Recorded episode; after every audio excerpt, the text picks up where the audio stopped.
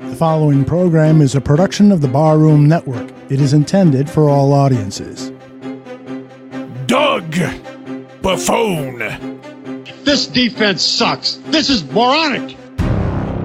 John Buffone. If your best run plays are coming off end arounds, there's a problem. Doug was behind the microphone first. He never held back. Very difficult to score when your offense is on the bench. When your defense is out there giving up 70, 80, 70, 64 yard drives. Now, it's his nephew, John, and there's no holding this Buffone back either. The biggest thing that affected Justin Fields was a coaching change, and now he has an offensive coordinator, and he actually will fit a scheme to the quarterback, something we have not seen in a long time. I've had it. I have had it. I want somebody to get kicked in the ass. When I see Twitter polls and national media and fans weighing in on who is going to have the number one overall pick in the 2023 draft, and I see people commenting Chicago and it's not even close, then yeah, you know what? I'm going to get a little defensive. I got my ass whipped many times, but I tell you, I took somebody down with me. I don't think the Bears are a two to three win team. So to answer your question, no. The Bears aren't going to be the worst team in the NFL. It's Buffone 55, the John Buffone Show.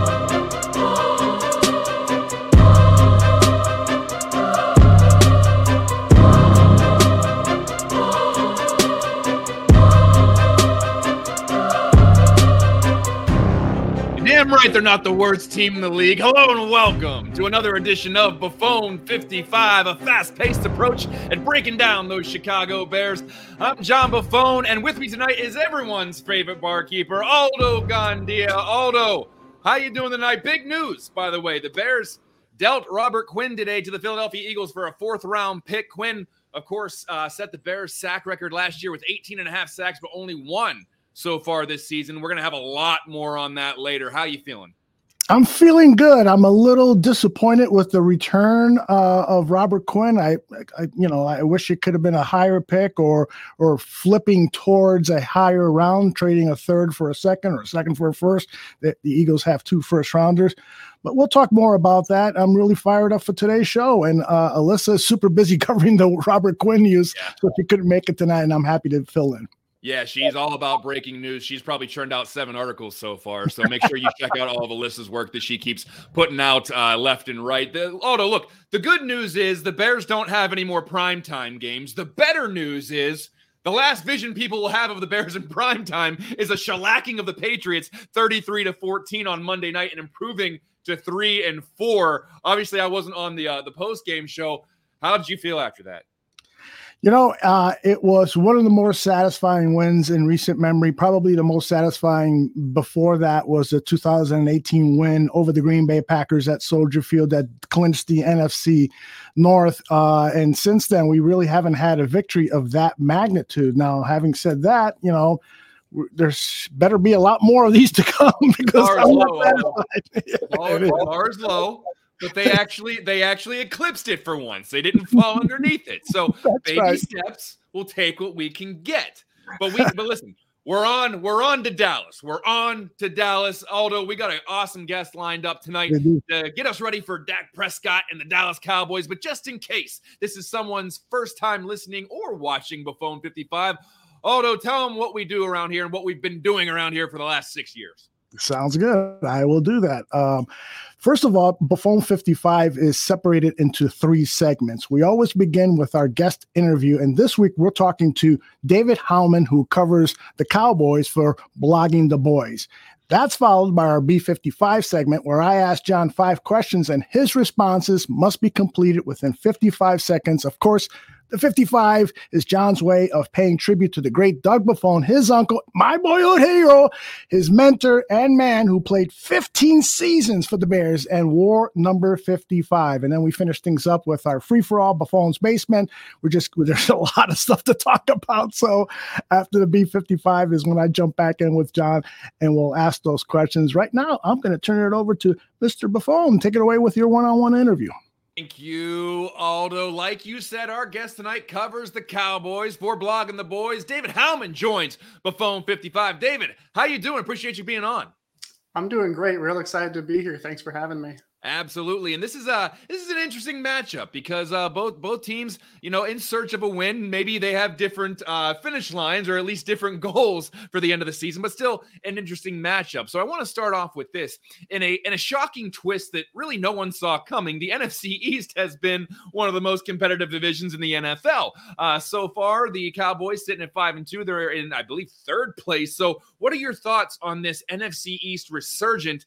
And is Dallas living up to expectations and the and the division is just better than they expected, or are they falling under expectations, or is it too early to know? Well, it definitely feels almost like it's too good to believe with with the division as a whole. Um, I I keep waiting for the Giants to end up losing one of these games. Obviously, their one loss has come to the Cowboys, um, but all of these games they seem to come from behind at the very end, and it feels like eventually it's going to fall off. But they so far they haven't and then the Eagles have been just phenomenal to start the start the season. Um, as for the Cowboys, I think they they have kind of exceeded expectations a little bit, especially because Dak Prescott was out. Um, not not really a whole lot of people had high expectations once Dak went down in that first week, and Cooper Rush went four and one as a starter, and now Dak Prescott is back, and they got the win against the Lions last week. So um, definitely they it feels like they're in a good spot, but they're also definitely going to have to keep it up because this NFC East is surprisingly so competitive. And the Eagles got a little bit better today with the trade uh, for Robert Quinn. Do you anticipate there being any reactionary move from the Cowboys where it's just like, oh, you're going to go get Robert Quinn? Well, we're going to go get whoever. Do you anticipate them being uh, any kind of, because, you know, Jerry's a wild card. You never know what's going to happen in Dallas. So, uh, could could we expect any kind of moves out of Dallas to say, well, if you're going to get Robert Quinn, we're going to do this? Um, well, I, I never never doubt Jerry Jones because he's he's like you said, he's a wild card. Um, but the Cowboys generally don't seem to make a whole lot of trades in season. They did make a trade yesterday, uh, trading for defensive tackle Jonathan Hankins from the Raiders. Um, and that was a move to kind of shore up their run defense, especially going into this week against the Bears, who have a really good run game. Um, so I don't know if we'll see them end up making two moves before the trade deadline, but you can never really put it past them. Absolutely, and you and you kind of talked about earlier, Dak Prescott back. He did return last week uh, after breaking his thumb back in Week One. How did he look in, in, his return? Because there was this manufactured, you know, possible quarterback controversy with uh, Cooper Rush. Of course, the owner and GM didn't do him any favors by kind of feeding into that. But uh, how did Dak look in his return? And should Bears fans expect any kind of rust going into this into this game? Um, well, in his game against the Lions, he definitely looked like he had a little bit of rust in in the first quarter. Um, the Cowboys went without a touchdown in that whole first half, and then they really turned it on in the second half. So I think a lot of that was because he was still kind of getting in a rhythm. Um, and a lot of these receivers, he hasn't, he didn't play in the preseason, so he didn't have time really working with them aside from week one. Um, so he he definitely looked a little bit rusty to start the game, but as things went on, he started to look more like the Dak Prescott that we've seen in recent years. He had a couple of really impressive throws um, just kind of winging it right over the shoulder of a, of a linebacker, fitting it into CeeDee Lamb between two defenders. Um, so as we go forward with with the Bears, and granted their defense has played a lot better than the Lions has so far this season, um, but I think probably he's probably gotten past that point of the rust, and he's got a little bit more chemistry with the rest of his receivers at this point. So it'll be interesting to see going into that matchup. Uh, let's just throw it right to a user question right off the bat here. This one comes from Cliff Victoria. Are the Cowboys uh, a little more worried with the Zeke injury now, and how will that play into some of their game plan? Um, it, it's always hard to gauge. Mike McCarthy, the head coach, he really likes to be. Uh, he really likes to play it close to the vest with with injury news. Um, he's generally been fairly cautious with injuries. So with the Cowboys having a bye week next week, that leads me to believe they might just want to sit Zeke for this week and have him fully healthy when they come out of the bye. Um, but even if they do go that route, their other running back, Tony Pollard, is arguably even better. He's he's definitely more explosive. He's more of a threat in the passing game. Um, and they've been talking at the early part of this week. Can he hold up with a full load of, of carries if he's the main guy? And everybody has been exuding confidence. Of course, what else are they going to say? But he, I mean, when he gets the ball, he makes things happen. He's much more of a home th- home run threat, whereas Zeke is more of the the punishing between the tackles kind.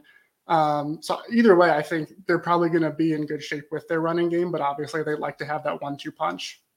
Uh, another user comment here from Nano CBD. The Cowboys ranked 13th in the league rushing the ball. Can you kind of explain why the run production has been off, given the fact that they had a they had a backup in there, and you think that they would rely on that running game a lot more, uh, but it didn't seem like they they come fully went to the run game. But uh, what what has been um, kind of the uh, the issue with the run production? Because you said, and it's true, two really talented running backs in the backfield. Has that offensive line been un, uh, underachieving? Um, they, they've had a little bit of inconsistency with the offensive line. They they have a rookie at left tackle in Tyler Smith, and their starting left guard Connor McGovern. This is his first full year as a starter. Even then, they've been rotating him in and out with Jason Peters, who they acquired right before the start of the season. Um, so there is some level of just a lack of experience on that line. Part of it is also just because they have had Cooper Rush. You know, defenses have been loading the box more, so that is you know impacted to a degree how much success they can have running the ball but um, what i've noticed is when they have when everything's perfectly blocked on a run play like they go for big gains so it's it's one of those deals where they're facing a lot of tight boxes right now but when they get a good when, when they execute the run play the way it's supposed to it looks real beautiful um, so with Dak Prescott coming back, defenses aren't going to be able to load the box as much. Um, the thought is, the hope is that that really just makes the run game explode even more.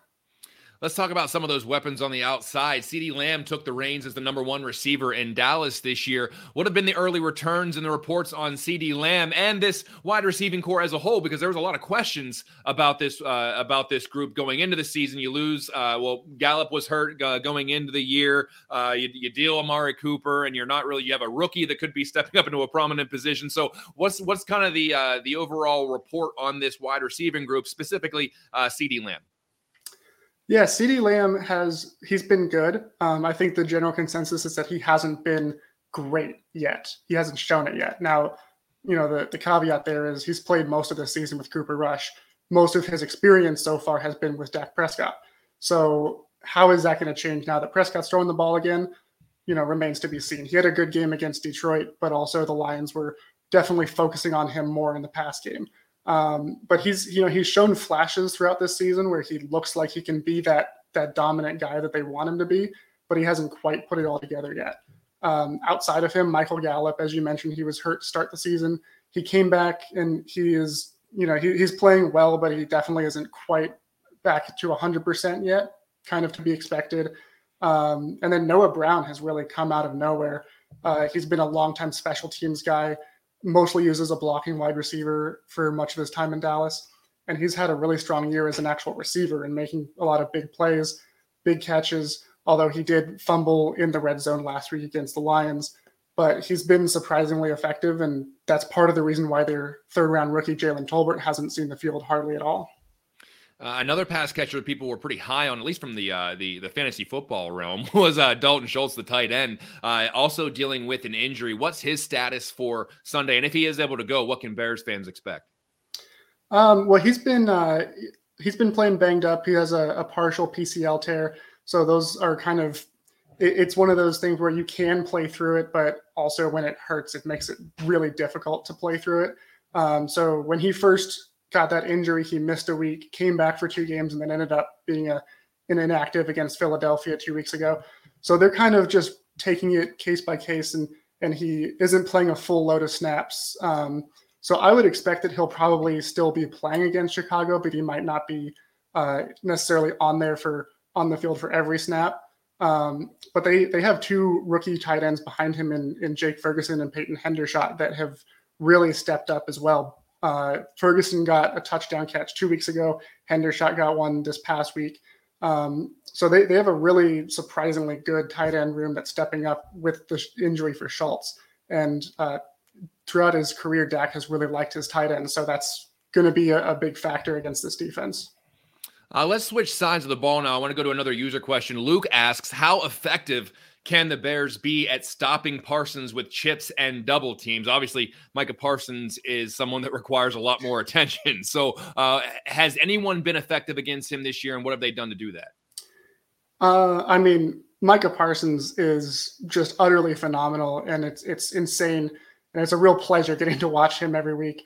Um, I think the only team that has really had much of any success against him so far this year was the Eagles and and a big part of that was they pretty much built their whole RPO game around targeting Parsons, and uh, you know they they really have a unique personnel to do that because they have Jalen Hurts and he's such a mobile quarterback and he's good throwing on the run.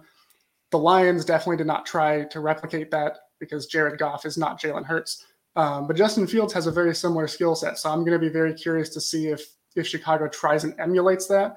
Um, but even in that Philadelphia game, it it worked really well in neutralizing him for the first half, and then in the second half, Dan Quinn, the defensive coordinator, got in, made some adjustments, and Parsons had a huge game in the second half and had uh, had a couple sacks.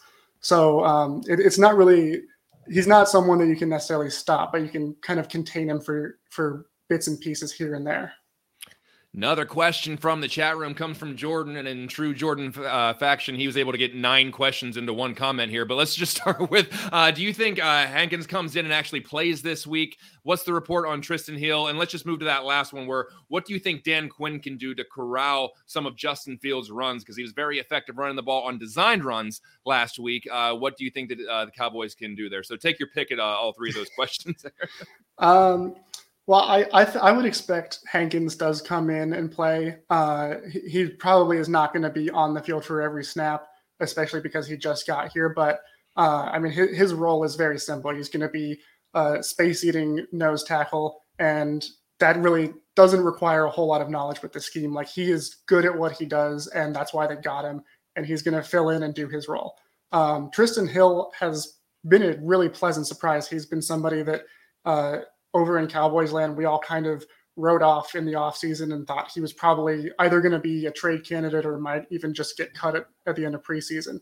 Um, he's actually he's caught on and he's got a, a, recurring role as a pass rusher. And even this past week against the Lions was a big part of their run defense in the middle. Um, so he's really blossoming after having a kind of rough start to his career. Um, and then as far as how they're going to how they're going to try and stop Justin Fields, especially after this last week where he really started using his legs. Um, in in the game against Philadelphia, where they had kind of a similar challenge with Jalen Hurts being such a mobile quarterback, they used one of their safeties, Donovan Wilson, as sort of a, a spy, and they really played him in more of a robber role, but with his priority being watching the quarterback and if he starts taking off to go after him. Um, obviously, the Cowboys lost that game. Defensively, it was their worst performance of the game of the season, but they still, you know, they, they were able to uh, to hold the Eagles in check better than most teams have. So I would imagine we'll see a similar approach there with Wilson. He's a very rangy safety, very good tackler, so that would make sense. But Dan Quinn is also one of those coordinators that he just comes up with the craziest stuff. So who knows? He might throw something completely new at us. And you say you bring you bring in Hankins to try to solidify that run defense. Obviously, the Bears are going to try to run the football with both Khalil Herbert and David Montgomery. Uh, do you anticipate there being more success for the Bears on the ground, uh, given what you've seen so far, even with reinforcements coming in? Yeah, I would imagine the the Bears will be able to have some success. The run defense has really been the the the bigger weakness for this Dallas defense so far. Um, they they were able to get some favorable results against both Detroit and Philadelphia the last two weeks. Um, so it has been trending in the right direction for them. And the thought is bringing in Hankins will, you know, finish shoring that up. But I mean, the Bears are a really good run team. I've been really impressed watching them so far this year and the way that they've been able to to create space for both of those running backs, and they both run with so much conviction that um, I think if if there's an area where the Bears can really pull off the upset, it's going to be through the running game and through really just just committing to it. Um, of course, the other challenge there is on the other side, the defense has to prevent Dak Prescott and the offense from getting off to a hot start to where you aren't forced to abandon the run. But I think that that's definitely an opportunity for Chicago.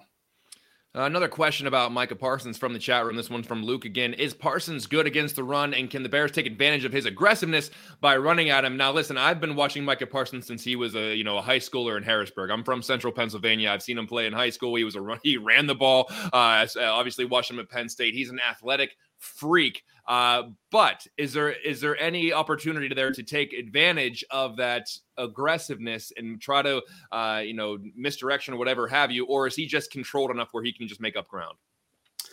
He's he's he's pretty good at at controlling himself, and and there's been several times throughout the season already where like on the snap he'll run himself out of position, but then he realizes it so quickly he cuts back up and runs downfield um, just this last week against the Lions, they had uh, they had a run that went all the way down to the one yard line, and it would have gone for a touchdown, except Parsons was able to turn back from from the play was at about the 20. and he was able to run back and catch him at the one yard line.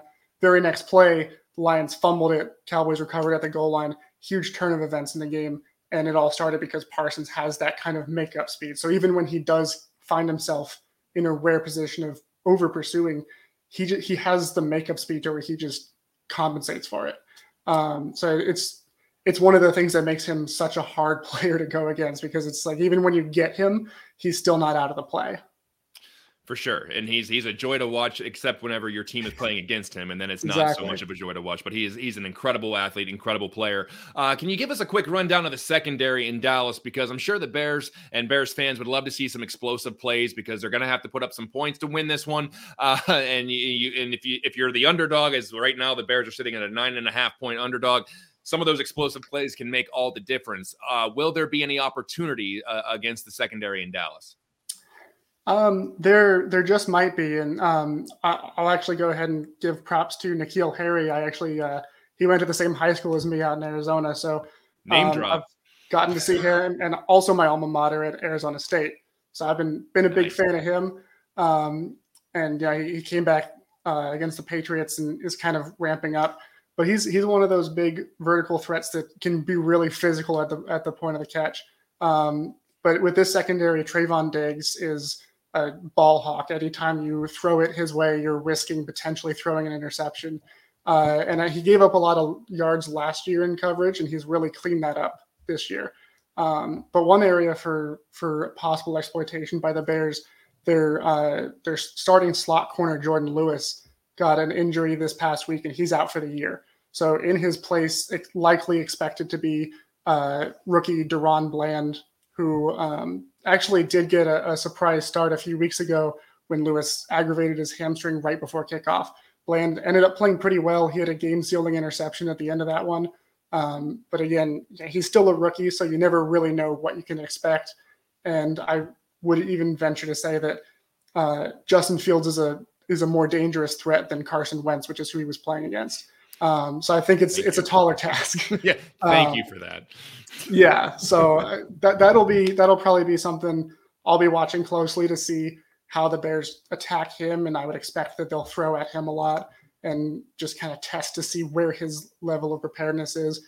Uh, but in general, this secondary has been doing a great job. A lot of it starts up front though with that pass rush because quarterbacks their process just gets sped up so much that it really makes life easier on the secondary.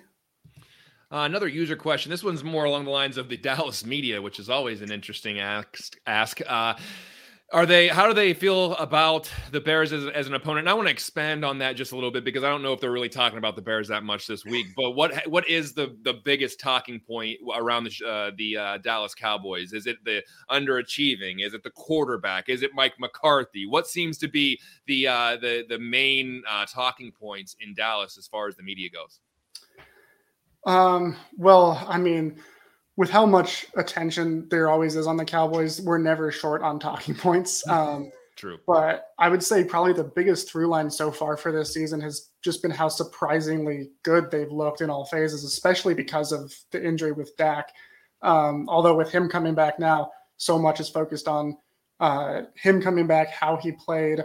Um, of course, there's there's some people that still take the the track of he didn't actually look that good. He, you know, he missed this one throw, and um, you know he, he's not completely healthy, which is you know it happens. Um, but uh, I, I, think it's been kind of surprisingly positive so far, which which we're not really used to with the Cowboys. Generally, there's always something to find to to really complain about. Um, and so far, it seems like they're doing a lot of things right, and you just kind of worry, you know, is the other shoe going to drop at this point? Yeah, we, we understand that feeling in Chicago all too well. Uh, uh, before we get you out of here, the, like I said, Cowboys currently nine and a half point favorites. So uh, double ended question here. Uh, what's your prediction for the game, and do the do the uh, Cowboys cover that nine and a half points? That's a good question. Um, I well, my my prediction is that it'll it'll probably be closer than than that point spread. So I don't think that they'll cover. Um, I do think that the Cowboys probably will win just because they, you know, I I, I want to give props to the Bears because I think that they've got a lot of good things going right now, and they look really impressive against the Patriots. Um, Matt Eberflus coached for seven seasons in Dallas, and I'm I'm a big fan of him and everything that he brings to the table. Um, I think they are definitely headed in the right direction, but the Cowboys so far this season have played like one of the better teams in the NFC. I think that they'll end up coming out with a win, but they're going to definitely have their hands full. And one more user question before we cut you loose. This one's from J2K. He says, David, I heard Jerry Jones had a bit of a dust up with uh, Robert Kraft at the owners' meeting, uh, which I believe on his interview he said he handled in poor taste or something of that nature. He handled poorly. Uh, any insight on what that was all about? Um, I, from what I heard, that was uh, that was a case of they were kind of arguing over whether or not to give Roger Goodell an extension as commissioner. Um, Jerry and Roger have never really gotten along. They don't see eye to eye, and Jerry wants a new commissioner, which um, gains him some fans from from time to time.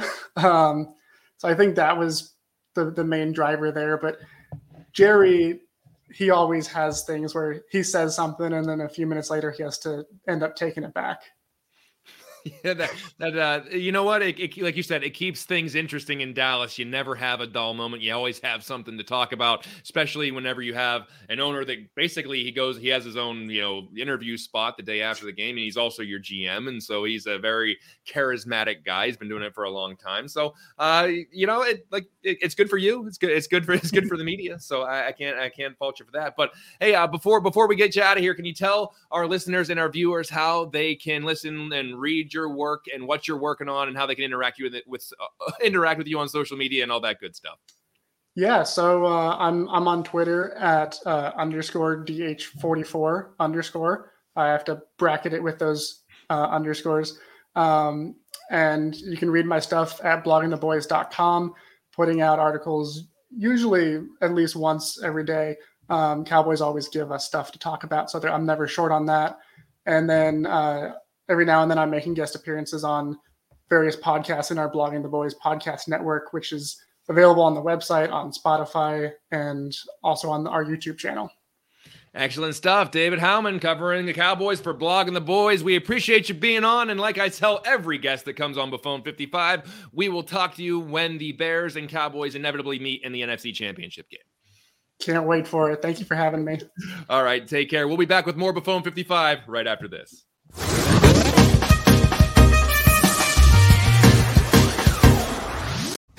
Sundays at the bar. We start off with Mike North and Aldo Gandia on the early Bear special. And then it's five Bears fanatics on the Barfly Tailgate Show. That's followed by fantasy football advice from two fantasy football experts. And at halftime and after every Bears game, it's Bear football. Subscribe to the Barroom Network now.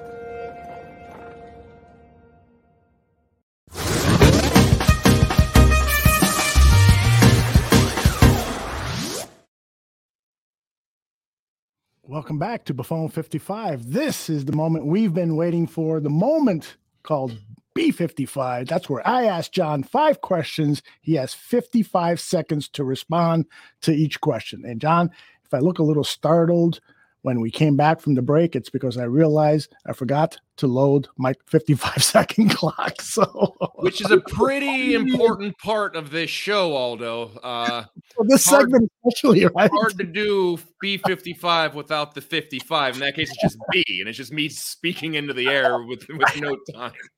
I could, um, I could count to 55. Oh yeah, let, us just take it all the way back. You can hold. You have a you have a 1995 uh, phone in your office. You can just hold up an alarm clock when I can look like that. Yeah, we're really cutting edge. We're really in, really investing into this right. new age media. Yeah. Take one step back, one step forward with our graphics and stuff, and two steps back with the director screwing things up. Yep. oh, all right.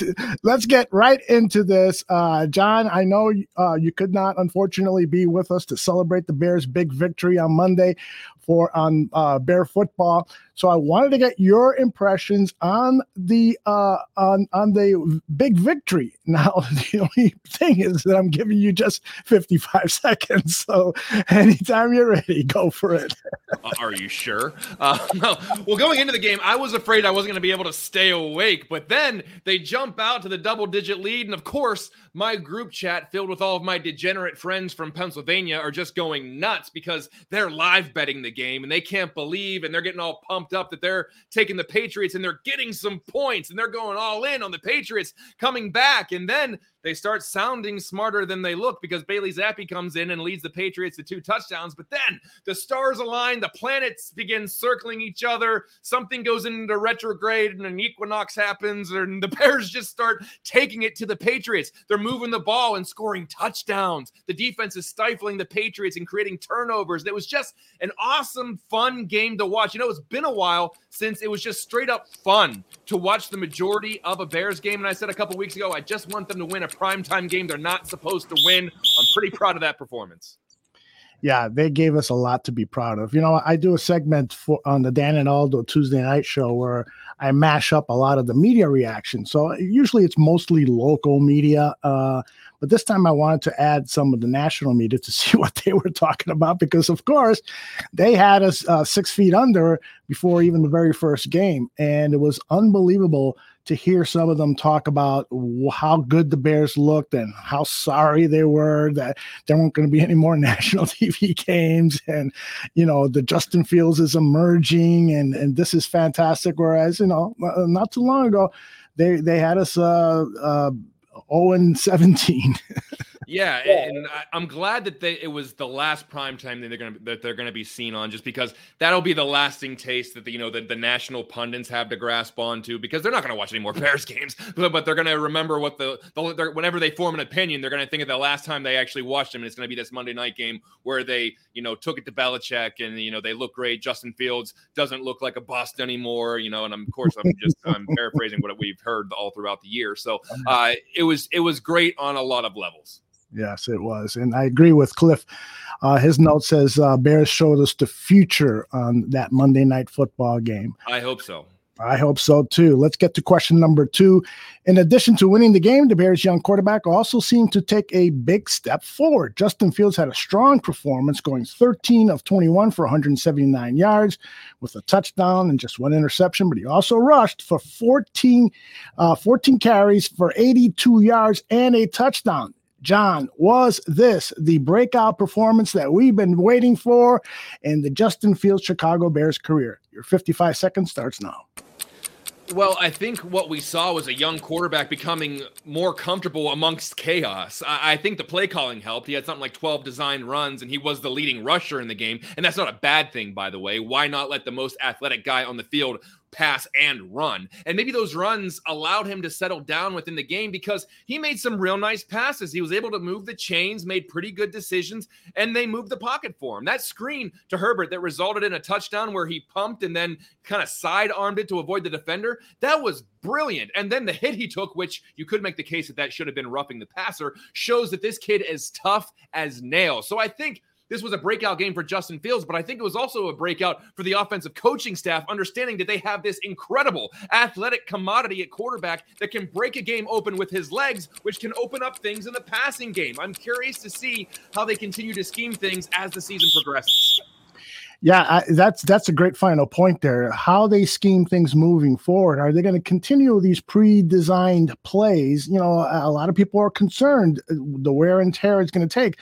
I cut a lot of tape uh, earlier today for uh, Danny Shimon's Bear Truth Show, uh, 9 p.m. Central today. He's going to look at Justin Fields and his progression, and I and I added some of these pre-designed run plays. For the most part, he was getting out of bounds or sliding and and not hit. There were a couple of draw plays up the middle where there was some contact. So I ask you. How concerned are you that if they continue to run him anywhere between seven to a dozen plays pre-designed plays, how concerned are you about his longevity? Uh, about as concerned as I am about being in front of a bad offensive line taking those hard sacks. And so uh, I think that whenever you're taking a sack and you're not expecting the hit, that hurts a hell of a lot more than whenever you're designed to run the ball and you have time to brace yourself. Uh, so I, I, if they if they, if they you know really harp on protecting yourself. We're going to we're to call you run plays, but get your ass out of bounds or you will slide. Don't try to be a hero every week. I think that or every every run uh, that this is fine. I mean, we've seen we've seen guys who are mobile be able to have a, a good amount of those design runs. You want to? I, I'm. A, I, I don't want to seem like a hypocrite because I said I was afraid about his health taking all those sacks, uh, and then you're like, go ahead and run the ball. Uh, but but I, I also understand that if you have that ability, don't take it away. When you have a big six-three guy, 230 pounds, who can run a 4 4, don't just pretend like he doesn't. Don't pretend like he's Nick Foles back there either. So, uh, just make sure you take care of yourself. That's all I'm gonna. That's all I'm gonna plead. Indeed. Uh, Luke has a good point. He says he thinks that Fields may be taking less punishment on the design runs than than he was getting hit while passing. Uh, just sort of like what you said, John. And he really hasn't taken so many shots when tucking the ball. So I agree. I mean, I think that there is a certain level of uh, caution when it's a pre-designed play because when they're installing those plays, you know those coaches are saying, "Remember to go down, remember to slide, remember to get out of bounds, remember." You know, they're they're offering caution, and, and when he, and when it's he's just scrambling around and and almost in a panic, you know, sometimes you you slide a little too late or you slide incorrectly, your head's up high, you get hit and so forth. Um, I, I I think, and I said this during the Matt Nagy era when they stopped running Mitchell Trubisky. I'm like, his legs are better than his accuracy with his arm. Why aren't they running him more? And so I, I, understand preserving your quarterback, but if you've got that weapon, well, especially a young quarterback who's learning the game of a quarterback in the NFL, you really should use it. So and and Aldo, those are backbreakers for a defense, especially whenever you have receivers like the Bears do, and you, you have great coverage and you're getting pressure, and all of a sudden this kid spins out. It's third and 13, and he runs for 15. Those are killers. Those are those, those keep the momentum up for the offense, and those are just backbreakers for a defense. Whenever you think you have great coverage, you have the perfect call, and all of a sudden there goes the quarterback, and he runs for 15 yards, and he's moving the chain. So uh, if you have it, why why not use it? And but not I, with the caveat don't be reckless. yes, exactly. Always that caveat. Yes. Let's stay on the topic of Justin Fields. With that victory Monday, he's now 3 and 0 against the quarterbacks that were taken in the same draft class as him. Given the performance and status of those other quarterbacks, are you more or less confident that Justin Fields will be the long-term guy in Chicago 55 seconds starts now. Well, for those who are unaware, Justin Fields has beaten Trey Lance, Davis Mills, and Mac Jones kinda. Uh, and he gets his crack at uh, Zach Wilson and the Jets in a little over a month. But this class hasn't exactly been lighting the league on fire. Trevor Lawrence is solid, uh, but he really does have the luxury of playing in Jacksonville. The Jags fly under the radar with the low expectations and a small media market. He's playing fine. Nine touchdowns, four picks, and he's eighth in the league in passing yards. But he also has hundred more passing attempts than Justin Fields does. The Jets are winning, but they're doing everything to hide Zach Wilson. He has one touchdown and two picks this year and hasn't thrown a touchdown or a pick in the last four games. And Trey Lance is just an incomplete at this point. He hasn't played meaningful football in years, and now he's hurt. And I'm not sure what the 49ers' plan is. Mac Jones, well, we saw how that's playing out in New England. He's near the bottom in touchdown to interception ratio, touchdown percentage, interception percentage, and passer rating. So, you know what? I feel pretty good about Justin Fields' progression. I do too. And there's the button. I I absolutely do too. Uh, you know, it, it there was a time in the National Football League where quarterbacks would sit for a couple of years, even first round quarterbacks. And uh, look at Aaron Rodgers. I think he sat, sat for two and a half years, three seasons. Hmm. And that gave the time, the necessary time to develop these quarterbacks. Now, you know, they've adopted a lot of the college offenses to help expedite that growth in quarterbacks, but it's still the NFL. You're still playing guys who are a lot faster. The playbook is still thicker than the one in college football. And so it takes time. For some players, it takes a little more time than than other players, but it is so encouraging to see that Justin Fields is learning on the job and he's starting to feel more relaxed. Maybe those breathing exercises from the yoga class are uh, taking hold. I was making fun of him last week on one of our shows, but you know, maybe maybe everything is pointing upwards. I'm I'm I'm keeping my fingers crossed. Well, well, here's the other thing about that, Aldo, is now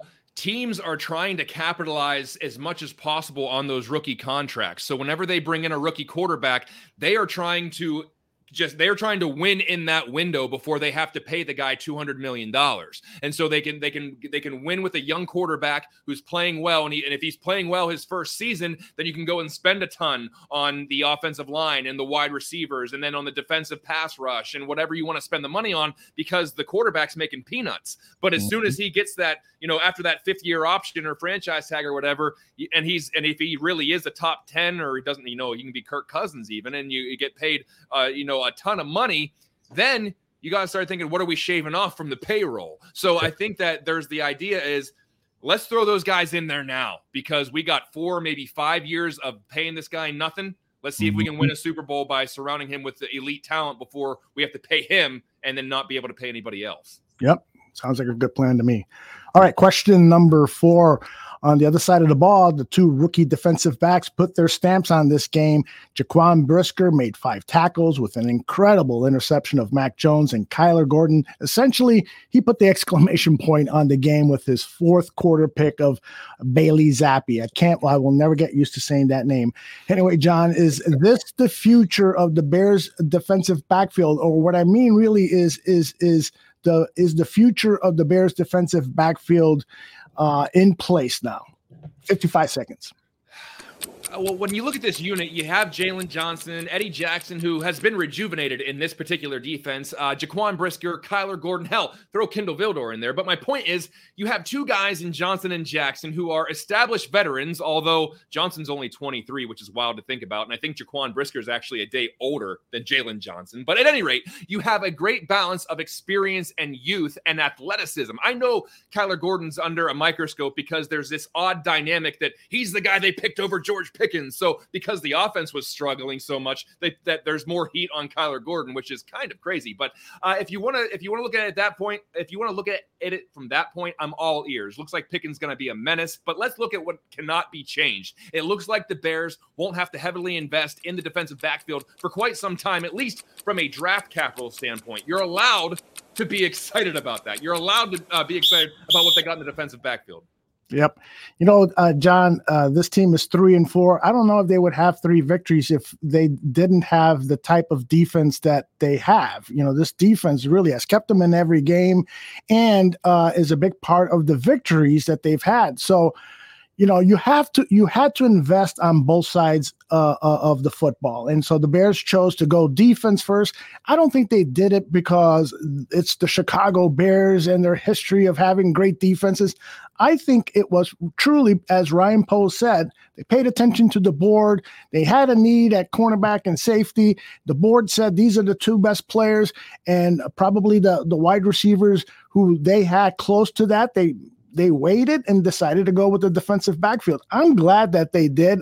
I would have supported, of course, any wide receiver they would have chosen, uh, and and take that wait see attitude. But these two young guys, man, they look very very impressive, and I, am with you, man. This this is a, a good thing for the Chicago Bears and it's it, uh, we'll see what happens down the road here but there's the adage that you can draft defense and pay offense. And so and we've seen what happens whenever your top five or six guys that you have on the payroll and the five biggest contracts you have on the roster are on the defensive side of the ball we've seen that recently with the chicago bears with khalil mack and mm-hmm. robert quinn and akiem hicks and uh, eddie jackson and you know what happens is those the, those guys get hurt and they, they miss five or six games because it's their high collision high collision positions, uh, and then your highest paid players aren't on the field, and so you can pay your quarterback and pay your wide receivers. Uh, you can, and so and most likely they're going to be. I mean, it's football. Anybody can get hurt. But whenever you think about who can get hurt more, sometimes it's on the defensive side of the ball. And we've seen that sometimes you catch lightning in a bottle, like 2018, where they were surprisingly healthy and they had an incredible uh, defense and they were able to ride that throughout the year. But then what happened in 2019? People started getting mm-hmm. hurt and they, they weren't performing at the same level. So we'll see what the actual plan is here. And like like you said, I wouldn't have been mad if they took George Pickens. I love George Pickens. I think he's going to be a great wide receiver. Am I mm-hmm. am I gonna am I gonna just let it eat at me for the next two years that Kyler Gordon's on this team? Absolutely not. This is this is what cannot be changed now. And I think they have a really good foundation in the defensive backfield. Yeah, and Ryan asked the question: What should we draft first uh, in the first round next season? You know, I always start at the offensive and defensive line of scrimmage. If you can find that difference-making three-tech defensive tackle, you go with him. Or if you can find an offensive lineman, I loved it left tackle from Northwestern. He might play interior uh, in the NFL, but any one of those uh, two positions uh, would be fantastic. Do you have a preference right now? If you're just thinking about position players. Yeah, yeah, because I I want a wide receiver, and the reason I want that, and not because I think that uh, you know, yeah, yeah you're talking to a buffoon. I love defense, but, but, but the the issue is look at the market if the free agent market at wide receiver it's terrible. Draft a guy and there are actually some pretty good uh uh free agents on the offensive side offensive line that they can go out and get. They can go sign some guys that can contribute right away in free agency on the offensive line. I'm not sure about the defensive line, but I know that that's bad. I know that the market is bad at wide receiver. I'm not going to mm-hmm. overpay for Allen Lazard. I'm not going to overpay for Julio Jones or whoever the hell else is out there whenever the market's that bad. So uh, I could take a receiver. Now, a lot of that depends on where they're picking. I mean, if they're, I mean, if they're, if they're all the receivers are gone by that point, then fine. But uh, I, am not. I'm not really. Sh- it, you have to let it play out first. The Bears. Everyone thought they were going to have a top five pick, but you know, there's nine teams that have worse records than the Bears right now. So mm-hmm. we'll see how it plays out. That is right. Well, and Jordan says that's why the Bears would be smart to trade for a wide receiver now and draft another uh highly. So you'd have. I understand that. I. But who are you getting? And yeah, and you know I know I know that Chase Claypool is the hot name that everyone's talking about, uh, but you know it's there's other teams in on that too, and I don't I just don't see Ryan Poles giving up a a two or uh, to, to, go get Chase Claypool whenever you know Green Bay's looking for one. Although Aaron Rodgers says he wants to play with AJ Green, which is weird. I mean, apparently he's operating in you know 2014 uh, with Sammy Sammy Watkins and Randall Cobb and AJ Green. That's a hell of a fantasy team if you're you know 10 years ago. Uh, but uh, it's uh, it's all about who's going to be available and what are you going to give up for it. And Jerry Jeudy's a good name. I love his athleticism, and we'll see if the if the Broncos are willing to par- willing to part with him. Now, if Nathaniel Hackett loses again on that London game on Sunday, he mm-hmm. could be bounced, and maybe the Broncos are looking to, to move some things around, although they're pretty invested at the quarterback position right now. I mean, mm-hmm. Russell Wilson, whether you like him or not, and he's not playing well right now, he is they signed him to that contract. He's going to be there. So I, I don't know if they're going to have a 250 or a 200 whatever million, 230 million dollar quarterback and just say, you know what, we're taking all your receivers. So mm-hmm. uh, we'll, we'll, see. It's about who wants to actually give up a commodity at this point, and what are you what are you going to give up for it? So um, if they could, that's great. I would think that you know maybe there's going to be a disgruntled receiver in the offseason they could maybe go after. My my go to and anyone who listens to the show, I think I say Mike Evans every time because I don't think Tom Brady's going to be in Tampa Bay next year if he's going to continue continue playing. I think he's going to go somewhere else. I think he's done in Tampa Bay. I don't think he ever really wanted to go there in the first place, but that's neither here nor there. He won a Super Bowl. But uh, I, I, think that there could be one of those guys you can go out and get in the off season where you can where you might have a, a bigger uh, pool to pick from. Mm-hmm. Well, uh, the Bears do have two fourth round draft picks now for the 2023 draft. I wonder what two fourth round picks can get you in this uh, trade market in terms of a wide receiver. Maybe something what, pretty good. What they, what they give up for uh, Brandon Marshall? Was it is like two threes? Yeah, I think it was two threes. Yeah, so maybe somebody of that. Well, granted, he was a little more disgruntled than most were. Uh, yeah. so uh, that we'll was that, that, was he, the people who had him. What was it Miami? He was with Miami. He was Miami at that point. Yeah. Yeah, he was. They were glad to get rid of him. You're giving us what? Yeah, take him. Yeah. All right, the final question. I love this because it is time now to start prognosticating. You know that the Cowboys are five and two, and they're currently, as you said earlier in the show, a nine and a half point favorite as they welcome to Bears uh, uh, to Jerry World, right? We call it Jerry World. That's uh, so. Give us one of those classic, classic, classic Buffone pep talks. We haven't done this in a long time. I'm really looking forward to this. John, you did give give the best pep talk. So give us one of those pep talks that we will then wrap and send over to Halas Hall for the players to listen to. Take it away, buddy. Oh, that's a lot of pressure. But listen, any given Sunday, my friends, why not? We saw a Bears team take a big step forward against the Patriots, against a coach that has historically eaten up young quarterbacks. And if they keep designing runs and rollouts and do some of the same things they did on Monday night, they're going to be able to score some points. Then they're getting Dak Prescott, who might still be a little rusty, and the Bears defense is only allowing about 18.9 points per game. Granted, Dallas is only allowing 14.9, but that means this could be a low scoring game that's close in the fourth quarter and could come down to a big defensive play. Why not? We've seen them do it before. The Cowboys' passing attack, statistically, statistically, hasn't been that much more explosive than the Bears, albeit with a backup quarterback that some were trying to make a quarterback controversy over. But I believe in momentum. I'm a believer in momentum. I believe that coming off a powerful win like that can have lasting effects. Maybe I'm being a prisoner of the moment. But why not? Who cares? Why not have some confidence? It's better than being miserable all the time and talking about why we're going to lose. So let's play the game and find out. We'll be back with more Buffone 55 right after this.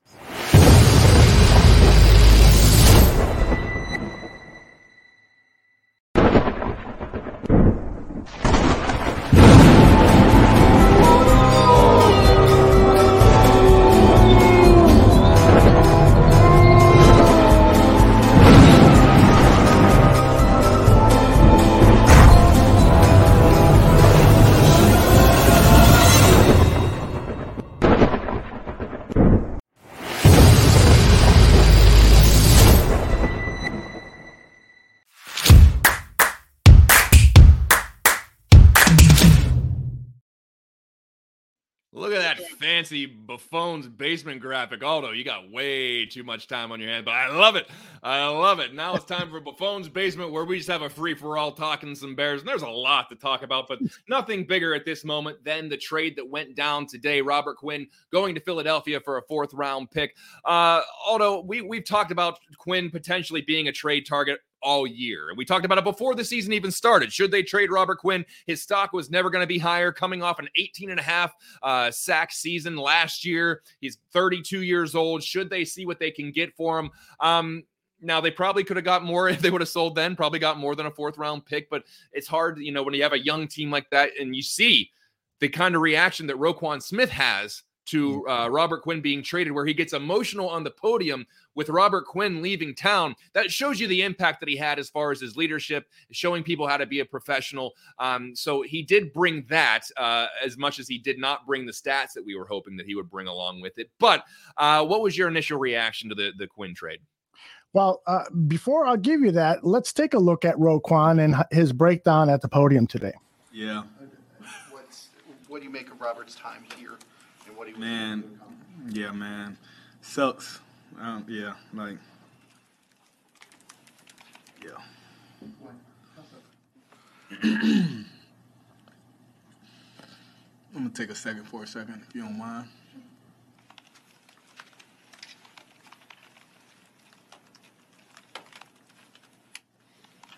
No, I have a great deal of respect for that guy.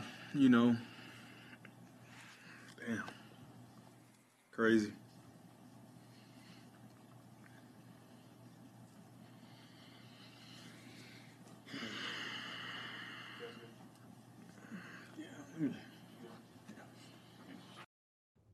John, that says a lot. I mean, that says so much. And so that's why I'm a little bit concerned about this team at a point where we're coming off such a huge victory to add this disruption to the locker room seems like, man, it, it, I wish it was timed differently, and uh, so it might impact this uh, the performance of the team against the Dallas Cowboys. Now, in the bigger picture, yes, I, am glad they got some draft capital mm-hmm. for a mm-hmm. guy who doesn't figure into their long term plans. But I wonder, I just wonder, is this young general manager?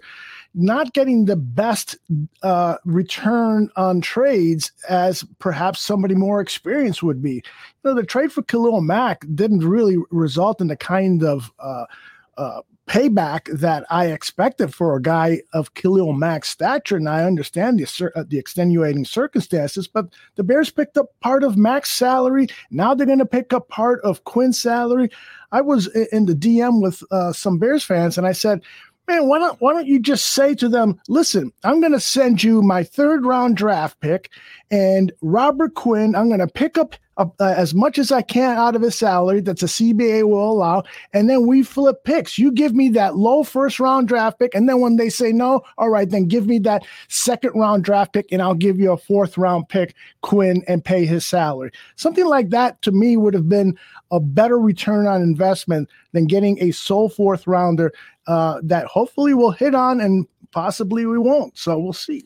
Well, it's it comes down to what the market is as well. I mean, it's if if you're Philadelphia and you're already undefeated and you're already playing really well, and some and the Bears are trying to pull leverage on you and say, give us a better pick, you're like, no, we're actually doing fine without him. This would be a great luxury item to add to our defense, but we'll give you this. And if not, go find someone else that'll give you something better. And if there's not, then it's like, oh crap. All right, then. Uh, now, if they would have traded him earlier, like before the season, what do they get for him? Do they get a third? Do they get a third round pick and then they don't have to eat the salary? If someone is, you know, a, they think they're a pass rusher away, and this guy's coming off 18 and a half sacks, and he set a, you know, a franchise record of, of sacks going into, you know, September. Do they? Do you get a third and then they and that team, you know, takes on the contract? I don't. I, who's to say? I mean, we can we can we can debate that back and forth without ever really knowing. Uh, but the fact of the matter is, they're getting a fourth round pick. They are eating the salary now.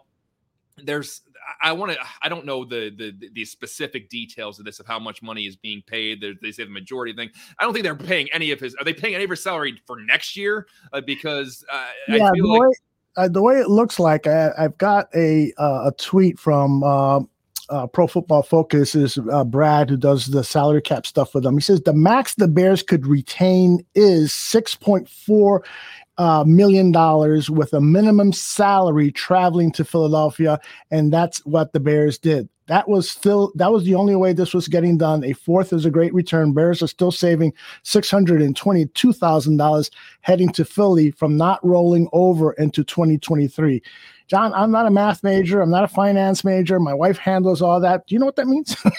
there's a there's a reason there's an Esquire behind his after his name there, and so and and why he understands it a lot better than I do. Uh, but uh, when it comes down to brass tacks, uh, I feel like I feel like they're they wouldn't have done this unless they're going to save some money against the cap next year, and yes. also what this eventually does is you see what you got in young players like Trevis Gipson and uh, and Robinson, where who's who's shown flashes this year. So uh, I, I feel like this is a dress rehearsal for a lot of guys going into the draft. And you, when we're talking about wh- what they're going to attack in the draft, what positions they should be prioritizing as they as they're getting ready, because there's a good amount of holes here that they need to that they need to fill. And so if they feel like Robinson and Gipson are hey, these are guys that can play. We gave them we gave them half the season to play. They really rose to the occasion. Uh, then then you're taken care of there. So uh, we'll see. Um, a fourth rounder doesn't sound sexy, and I know that the second didn't sound sexy for Khalil Mack either. But it's a guy that missed a lot of time last year,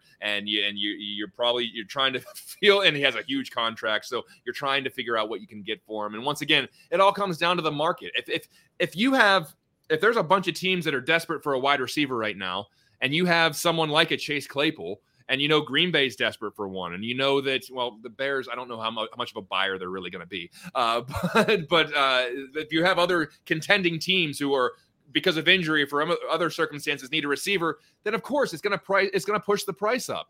But if there's mm-hmm. not a demand for that, it's just you, are not going to get as much as you think what he's worth. And so I think Poles made a decision here that he needs to get a look at some of uh, these other guys that are on the roster, and you can flip that. A fourth rounder is not just you know a throwaway. I mean, there's plenty of guys that go in the fourth rounder are great. Eddie Jackson's a fourth rounder. There's a, you can you can find a starting uh, a positional player in the fourth round, and now you have two. And if Poles wants to move up and find, get another second round pick, then he can flip two of those fourths into something, or it just gives you more bargaining chips going into the off season. And so uh, we'll see we'll see what he what the plan is because I don't think that Ryan Poles just does things for the sake of doing them. I think that there's I, am giving him I'm giving him the benefit of the doubt that he has a lot of calculations behind some of these things, and there's a reason why. So uh, we'll see how it plays out.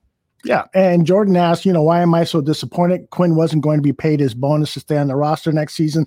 I just think that there could have been a bigger return on investment. Let's remember the Eagles' fourth round draft pick is really a fifth round pick because they're going to be going to the Super Bowl or the, uh, the NFC Championship. I mean, this team looks like it's the best team in the NFC, so it's a fifth round pick. Uh, so, you know, there's there's nothing wrong with a fifth round pick, but a third rounder would have been better. Uh, and that's what I would have said. Ryan Poles in his press conference gave a shout out uh, to uh, Cunningham. I'm forgetting his uh, Ian Cunningham, the assistant general manager, because of his relationship with Howie Roseman, and he was working on the deal for a long time and so forth. And so I'm just wondering, I'm just wondering, is that the best guy?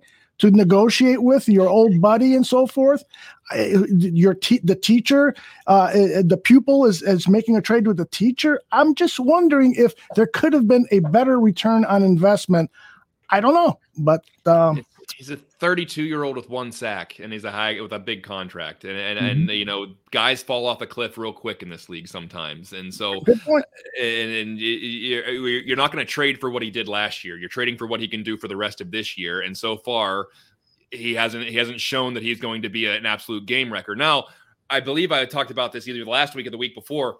Quinn had uh, like I think 12 sacks in the last eight games last year. He really turned it on in the in the latter part of the season. Maybe he's just a slow starter in his age. He needs to do a little. He's a stretch a little bit. He needs, he needs to get ready for the you know the the the late push of the season. So he very well he very well may you know be a great addition to that Philadelphia defense, and he may you know average a, a sack a game or whatever. Uh, but I think for what you're paying for, you're not going to go. You're not going to look at a guy who's you know, in his 30s and has one sack this year and say, you know what, we're gonna have a second round pick for that guy because he's not gonna be on their team next year. They're not gonna pick. Mm-hmm. They're not. They're not gonna. They're not gonna pick up his his contract for the next year. What is he owed? Like 15 million dollars, 16 million, or whatever it is.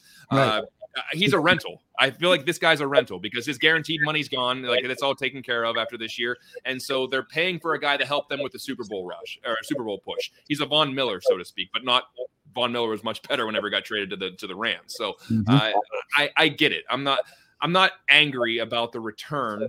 Well, I would have loved a third rounder because, like you said, it's going to be a high pick in that round. But mm-hmm. I mean, I mean, it is it is what it is. Yeah. Uh, By the way, uh, Jordan is mocking me, saying I have a lot of faith in in, in uh, Jalen Hurts. Uh, and yeah, I do. I, I, I loved him coming out of Alabama. I, I thought he was going to be. A, you remember John? I remember. Yeah, you were. He was a, he was a big killer guy. Yeah, exactly.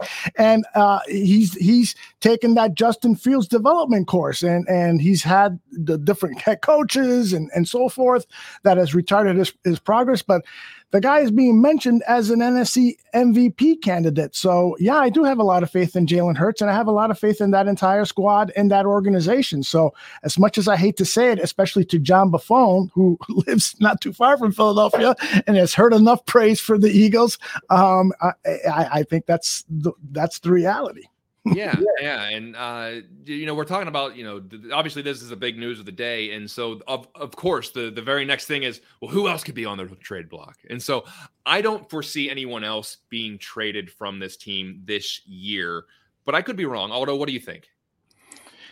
Yeah, I agree with you. I, I think, you know, everybody's talking about David Montgomery perhaps being moved because this is the last year of his contract and so forth. And Ryan Poles told the media, I love, he's one of my favorite players on the Chicago Bears when he met with the media uh yes or Monday night uh, before the game. And so it would be another huge, huge blow. You, you think Roquan Smith was emotional at, at, at, the press conference. If they were to move David Montgomery, oh my goodness. Oh, yeah. I mean, this guy's a team leader, he's a team captain. Uh, I agree with a tweet from Neil Stopchinski today. You don't you don't trade your team leaders like that. And Robert Quinn was a team leader, but he was a quiet team leader. David Montgomery has, you know, he got even praise from George McCaskey last season. So I'd be shocked if they trade uh, David Montgomery. And then as for his prospects, Montgomery's prospects of being re-signed, Doubtful, but I bet they'll tell them, listen, go out in the market, see what you can get, and if we can match it, we will. And so we'll see what happens. I know they like them a lot. Yeah, I, am on the, I'm on the same wavelength there, where I th- I think that they're going to let him test the market after this year, uh, because but they're the the running back pool in free agency is much deeper than wide receiver, so he's not going to go and get a huge contract this year. But I don't think you trade him either because you are if you trade him and then Khalil Herbert gets hurt, then you're a running team with Ebner as your number one. And that's and that's that's that's gonna set you back. Like you you like to have that one two punch with Khalil Herbert and, and uh, David Montgomery. And if if that's your bread and butter, and let's just say they let's just say they pick up a win and you're mm-hmm. going up on the trade deadline and you're coming off of some pretty pretty uh, promising. Even if they they go out and they punch the Cowboys in the mouth and they lose a close game, but they know they run the ball well. That basically, if you trade David Montgomery, you're saying, "Hey guys, we're, we're completely punting on the season." And I know that they're not going anywhere. You and I know that. You and I know they're not going to the playoffs. Everyone knows they're not going to win a championship this year. But to but to, to rip that heart out of the locker room, you know, midway through the season, it, it, would be would be tough because you're basically saying, "Hey, you guys that have been putting all this on the line for the, for this team this year, screw it, we're going to get rid of this guy. And then, you know, we're just going to, everything's going to be on Khalil Herbert. And then he could potentially, if he gets hurt, then what do you, then you're a run team without running back. Exactly. and, and so, got to be very careful. Yeah, yeah, I mean, if they're true to the word that they are rebuilding, but it's one of those rebuilds where they expect to win, you can't trade the key guys to your offense. And I know in one of our earlier shows today, uh, Chubbs was on. He was saying, "Well, I wouldn't mind it because Herbert is is really the number one. He's a better back." I think part of the reason that Herbert is so effective is because he doesn't have to play as many downs, and that David Montgomery they're basically splitting the carries right down the middle, as you mentioned, uh, uh, John. In fact, this is uh, Eberflus was asked about a couple of weeks ago he said they will play whoever has the hot hand, and there was he was asked to as he reevaluated that. Yeah, just we really like the one-two punch there, um, and we're going to continue to do that. Uh, they both bring an added element to the game for us. So we're going to keep using both guys, and uh, we, we feel that's a, a real strength for us on our running game, you know, and in the passing game. So we're excited about having both those guys uh, for us. Yeah. I'd be surprised if Montgomery is moved. I would, frankly, I'm surprised. Uh, you know that I'd be surprised if there are any more moves. What about and what do we even talk about it because it's not sexy, but pass blocking. If you're if you're gonna if you're gonna move off David Montgomery, are you you're good with just Khalil uh, Khalil Herbert being back there? Being you're worried about the, the health of your franchise quarterback or the your your your highly drafted quarterback. You're and you're you're gonna get rid of your best pass blocking back. I don't I don't know about that. So it's. Uh, I, I don't I don't foresee any other um, I don't foresee any other uh, any other moves going into the trade deadline. And to to uh, explain why not a championship this year. Why not a champion? I hope they do. I mean, I'll be I'll be cheering for it, but I mean, what's uh, I'm trying to be realistic while being positive. and right now, uh, I don't think they're in a position to win a championship, but I'll be rooting for them to win every week. So let's let's see if that can happen. Yeah, uh, I please add, explain. I don't I'll, know how much more I have to explain, but yeah, I'll add to that. I I just don't think they have championship personnel yet. Um, I I think they're getting closer now. Who knows this ragtag muffin group that he's put together? I mean who, who are you talking about here? Equanimeous St. Brown, Dante Pettis, uh, and are your second and third weapons uh, at, at, at pass catching. N'Keal Harry, a failed first round draft pick with the Patriots. It, that's why we are, we're doubtful that they're going to make it to the playoffs. They don't have a roster that is worthy of withstanding the storm of 17 regular season games, and they're already off to a bad start with not having won an NFC contest. So, uh, so they've got two or three teams ahead of them in the wild card standings. It's going to be very, very difficult. But hell, we'll, John and I are going to be cheering for them to win every Hell single yeah. game. No, I don't never. I never cheer for them to lose. And uh, Cliff Victoria's comment made me laugh. Wait for the Buffalo game, and that question will be answered. well done, Cliff. yeah, uh, but but yeah. So let's let's move on to the the, the uh, roster as it's constructed now. I do want to talk about the offensive line because Lucas Patrick gets moved to IR, which means your boy Sam Mustipher's back in.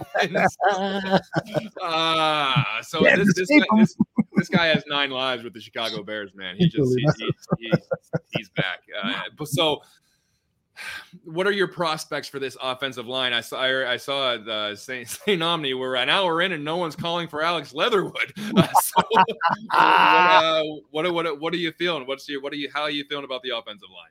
Listen, it's it's definitely not the best offensive line, and it's definitely not the worst offensive line. Because if you are saying they're the worst, and you really haven't looked at too many other NFL games, the the fact of the matter is is that at college uh, schools, uh, football programs are not churning out great offensive linemen like they used to, because it's they they don't coach it well.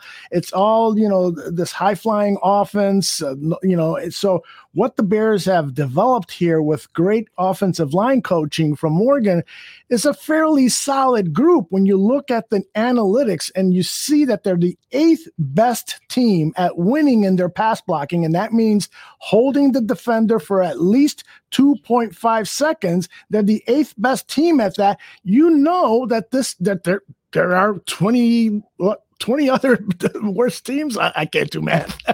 Yeah, and we're, and we're trying to figure out Robert Smith's or Robert Smith. I can't even say his name. Robert Quinn's uh, uh, his contract and what's over. We can't even count Yeah. to twenty in this show. uh, you know, I, I I just feel like uh, with clever scheming, you know, uh, you stay away from the Parsons, you roll away from them, you you know, you do certain things as an offensive coordinator to help your offensive line, you get rid of the ball quickly, and so forth. I think that this team has an adequate offensive line until we can replenish that position in the offseason. Yeah, uh, I think that this is going to be a big area of address. They're going to address this in the offseason. I think that they're going to go after and they're going to spend some money on the offensive line. Now, I think that they they they could be drafting high on their uh, drafting a, a lineman high as well, but I think they're going to spend some money. I think there's this is the year that they're going to put in a wall in front of Justin Fields. At least I hope so. I'm trying to be positive about this, but I really think that this is the year they're going to go out, spend some money on the offensive line, and say, "Hey, kid," kind of like what kind of like what we saw with Tua in Miami. They're going to hopefully bring in some wide receivers and bring in uh, a, a couple of linemen that says, "Okay, it's on you now. Now it's on. We we put these we put this stuff around you. Let's see." Uh, if you're if you're going to be the guy, so I would hope that this is they can keep this together and scheme their way into like what you were saying, scheme away from some of the teams and scheme away and scheme away from the weaknesses. Uh, but that's only going to get you so far uh, in, in this game. So uh, we'll see. Uh, you know the, the biggest thing that I heard today, the big the, the, biggest news outside of the Robert Quinn news, uh, some of the biggest news I heard today was supposedly the Bears are wearing their orange uniforms again this week. And the so- orange helmets, yes. and the orange helmets. Now, that didn't go over very well last time.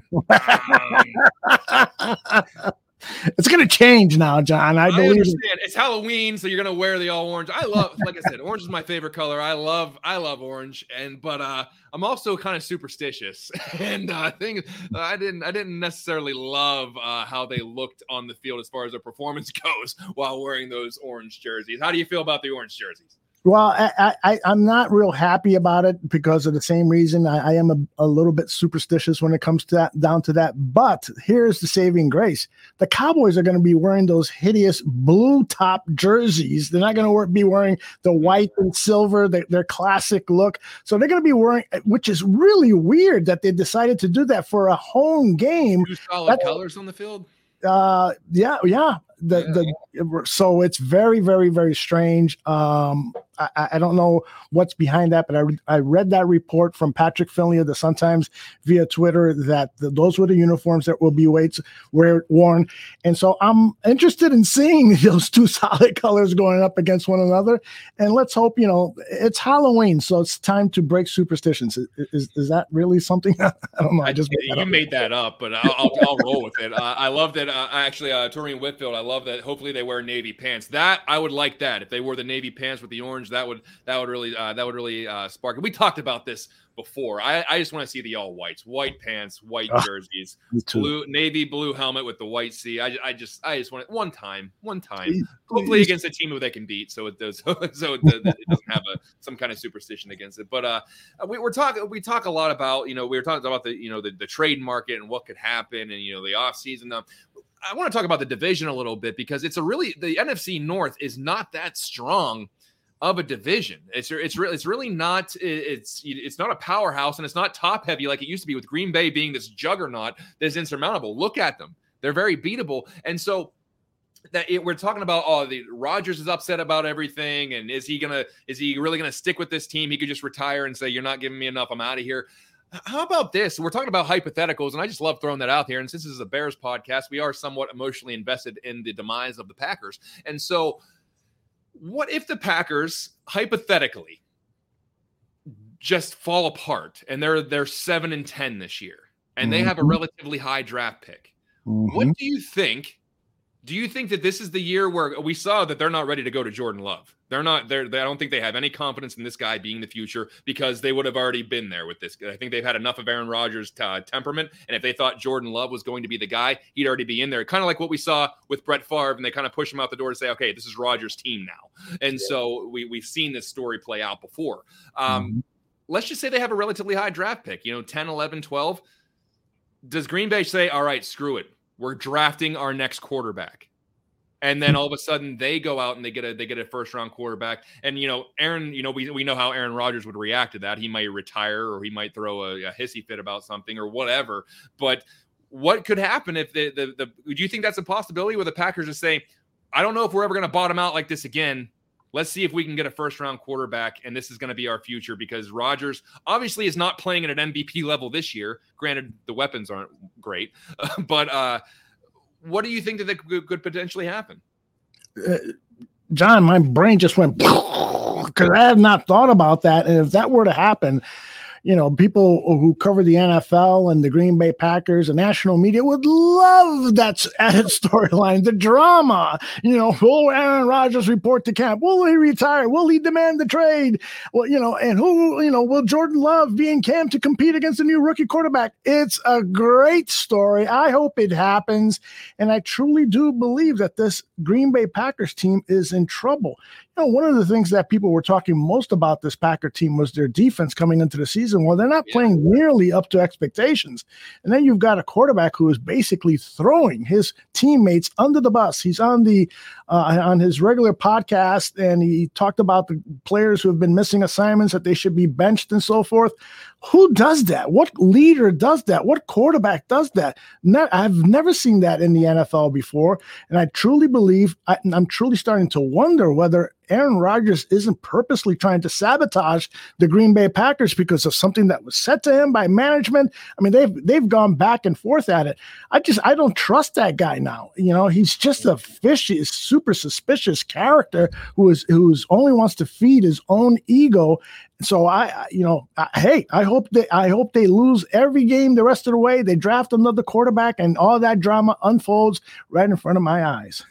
yeah, he, I don't think that he is one of those, and I'm going to be diplomatic about this. I don't feel like he is one of those guys that is the nurturing type to young players where it's like it's my job to take you under my wing. He's not a ryan fitzpatrick. He's not a you know a, uh, he's not a mccown. He's not one of those guys is just like what's good for the what's good for the goose is good for the gander kind of thing. So i'm gonna i'm gonna look out for you. I'm gonna take you under my wing and show you something. He's more along the lines of i'm gonna come do my job and i'm gonna be the best at it and you better be on my level or i'm gonna start screaming at you. And i think to an extent, Brady might have a little bit of that in him too, where he's he's so meticulous about his preparation. He expects everyone to be on that level. Uh, but this is not gonna. I don't know. If, I don't think this is gonna end well in Green Bay because he's another year closer to 40. Uh, I don't know what wide receiver they're gonna bring in. Like you said, the defense that everyone talked about, you know, possibly being the best defense in the NFL has not performed up to that level. We saw the Bears being able to run the ball on them. So uh, I, am I'm, I'm throwing this out because I don't think that they're going to go seven and ten, but there there is there is that real possibility that things could bottom out and that they could have a relatively high draft pick. And if Green Bay thinks, hey, we may not be in this position again, or if they really love one of the prospects coming out and they say we got to go get this guy, and you know what, Rodgers going to play this yo-yo act every year. Where am I retiring? Am I not? Am I reporting? Am I not? And, and eventually, you just got to be like, hey, we brought this guy in. He's gonna play. He's gonna play after you're done and and and, mm-hmm. and who knows? Uh, but it's it's just interesting because this division is going to be wide open, I think, for the foreseeable future. And Minnesota has some players; they look they're good, but you know, you go as far as Kirk Cousins will take you, and you don't know how long he'll be in Minnesota or what direction they want to go there. Uh, Detroit was, you know, they were this, you know, scrappy team that everyone was, you know, fell in love with on Hard Knocks, but you, you see what happens there. And so this is this division is not it's it's not you know you know a, a, slobber knocker. It's not it's not a demolition derby. It's a bunch of teams that are just trying to aspire to be above average at this point. So it's it's uh it's it's it's anyone's division. If the bears make the proper adjustments they're going to be in pretty good shape because they have a ton of cap room and yep. they're, they're going to they're going to be able to operate pretty well next year when Poles made that proclamation, take the North and not let it go. I mean, that could happen a lot sooner than even he expected, um, given you know how he wants to build this team. So, who knows? Uh, you know, and they, like you said about the Vikings, uh, loaded with talent and so forth. But when you look at what they have not been able to accomplish the last few years with relatively the same talent, obviously some some key different uh, uh, uh positions, but players at, at certain positions, but nonetheless, they have just always failed to capitalize with the talent that they have. I wouldn't be at all be surprised. I don't know their schedule offhand, but I wouldn't be at all be su- surprised if they lost two or three games and all of a sudden the, there was a compression of this uh, division uh, where the Bears could potentially be a couple of games out by midseason and. Um, who knows? Uh, although I am really shocked, as you mentioned about the Detroit Lions, I'm really shocked. Yeah. Don, Bear, Don Bear's not here, but that team has talent. Uh, it's just the head coach. I, I've said it from day one. I don't trust that guy. I don't know if he really knows what he's doing. He's a rah rah guy. He's not a thinker, and you need thinkers. Uh, at the head coaching position and good CEOs, and he just, you know, when a guy is is is doing push-ups with his players and then you know needs 20 minutes to c- c- capture his breath during practice i don't think that's a good idea but i'm old-fashioned that, that would be me you know what that would be me as a head coach although and i'm not and that's why i'd be a terrible head coach but like that, that would, uh, for a number of reasons, that just being one of them. Probably not the first reason, but one of the reasons I would not be a good head coach because I'd be out there, one, I'd be like, I'd be like, push it. I see, I can do more push ups than you. I can do more up downs than you. And then I'd throw up in the corner and I'm like, oh, I missed 45 minutes of practice. So it, it would, uh, it probably would. I, I get it. Uh, uh, no, but, you know, and then remember in Hard Knocks where the position coaches, uh, uh Deuce Staley and uh, I forgot the other guy, um, they, they're basically competing against one another. Yeah. at least that's the way it was edited by HBO. That it seemed that they were much more interested in in having bragging rights over their unit than they were in, in coaching their players up. I don't like camps like that. I don't like coaching staffs like that. I I like I love the way Matt Eberflus is running this team and how he stresses the relationship between the position coach and the players. Those position coaches become friends and mentors and teachers and confidants of the players players and really, really good teachers. And that's been part of the reason for the Bears' success this season. Yeah. Yeah. Yeah, and, uh, I, I saw. I, am not counting the Packers out uh, because I'm. I, I know that the second that I say this, they're going to rip off like ten straight wins, and I'm gonna look like a jackass after this. but, uh, but, uh, it, but for the first time, you really see like you. You kind of think that hey, this isn't one of those. Remember, it was a couple years ago where the whole relax, the whole Aaron Rodgers relax, and you still had Davante Adams, and you know they they came back and they they had a they were had a successful season, depending on your you know view of success. So uh, I don't know if this team has that kind of resiliency or that kind of firepower. I don't know if they have that kind of uh, juice on offense to be like, you know what, we're going to get together, and when we do, we have some of the best talent in the NFL. I, I just I don't think they do at this point. So that's why the reason I I'm, I keep you know bringing this up is because I, it's this is the division that you know is gonna I think is gonna be up for grabs for Justin Fields and the Bears next year. Uh, and you know anything could happen maybe this year. Um, i'm not i'm not trying to tiptoe too far out. I'm trying to, i'm trying this positivity thing out but i don't want to yeah. i don't want to jump in head first. It's a, gonna, it's a good look for you. Yeah i just want to dip my big toe in there just see how the water is and then we'll, we'll see if somebody pushes me in on sunday. Uh, but, but uh, way of putting it. yeah, let, us start. Uh, let's start wrapping things up here before we get out of here. Aldo, what do you think? Um, what do you think about this game against Dallas? I think nine and a half points is crazy to me. I, I think that that's like, that's a big spread for the NFL, and that's giving a mm-hmm. lot of credit to the Dallas Cowboys. What do you think? Well, I won uh, a couple nickels uh, with the uh, Bears Patriots. I took the eight and a half points I was getting, and so I'm going to do the same thing against the Cowboys. I just believe and this coaching staff. I believe that Alan Williams is going to figure out a way to contain the Cowboys offense. Ezekiel Elliott is now doubtful for the game, although the official uh, report hasn't come out. But you know, there's some been some reports that there's some concerns as to whether he will play Sunday. That's going to help the Bears. If they can get a pass rush on Dak Prescott, um, I think that the defense could hold them to a reasonable number. And I like what Luke Getsy is learning to do with his prize uh, quarterback. is a very athletic quarterback, so it should at the very least be a close game. I always hate to predict wins and losses and stuff, but hell, I'm going to go out on a limb and say I, I think the, the the Bears could provide a really big surprise victory here, and this town is going to start to go nuts.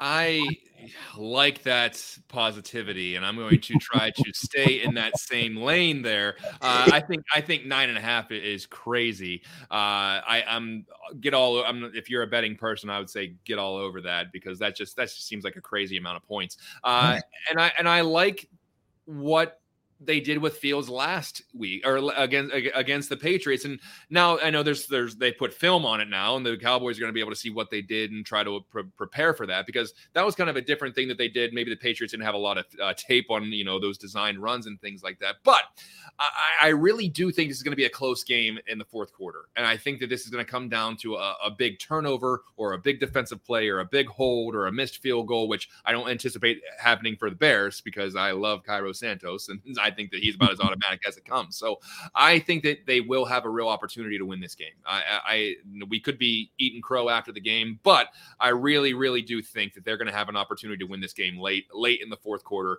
Uh, and depending on whether it's the offense or defense, they just need to come up with a big play. Hmm. Maybe the most accurate uh, prediction uh, that I see in the chat room, John, is this one from PZ that the Bears will probably get jobbed by the officiating.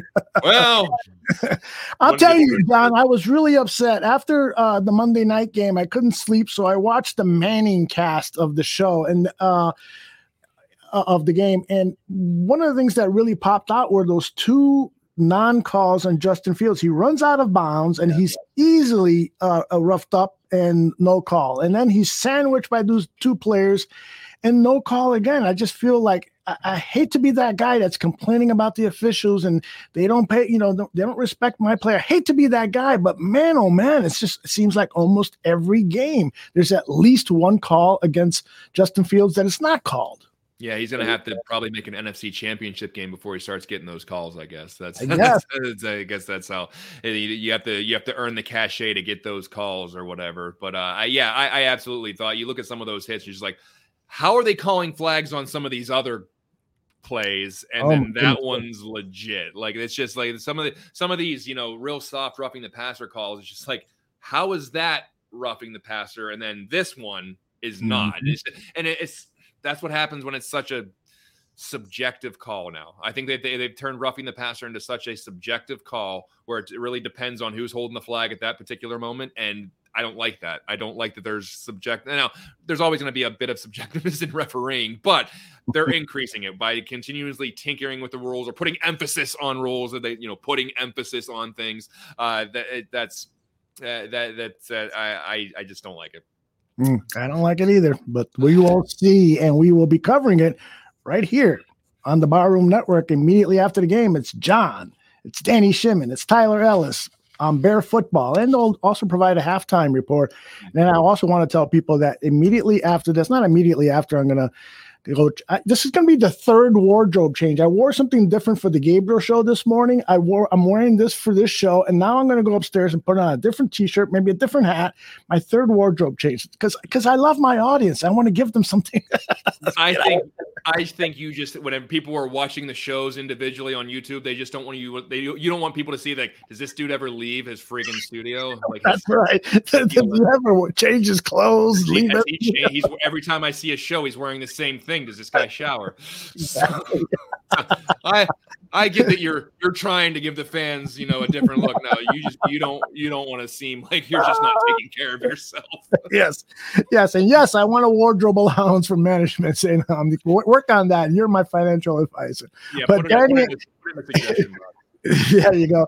Danny is uh, going to do a great job breaking down some Justin Fields tape. Uh, we're going to have conversations uh, about the progression that we're seeing from Fields, and um, and then also open it up for for questions with uh, Danny Shimon, who loves to break down tape. So when I sent him a bunch of stuff today, he was in heaven. So it's going to be a fun show.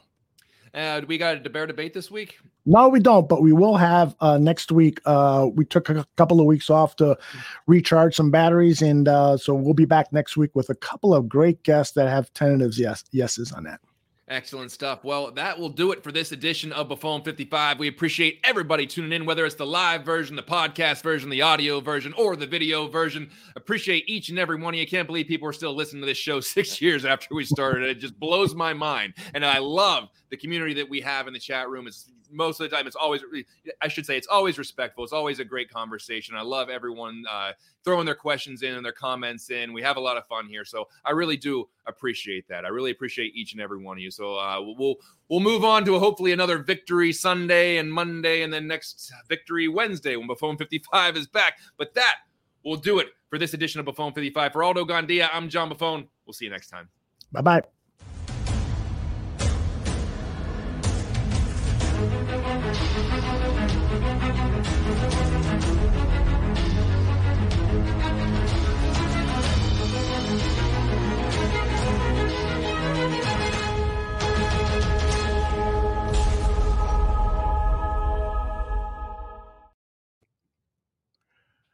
I forgot to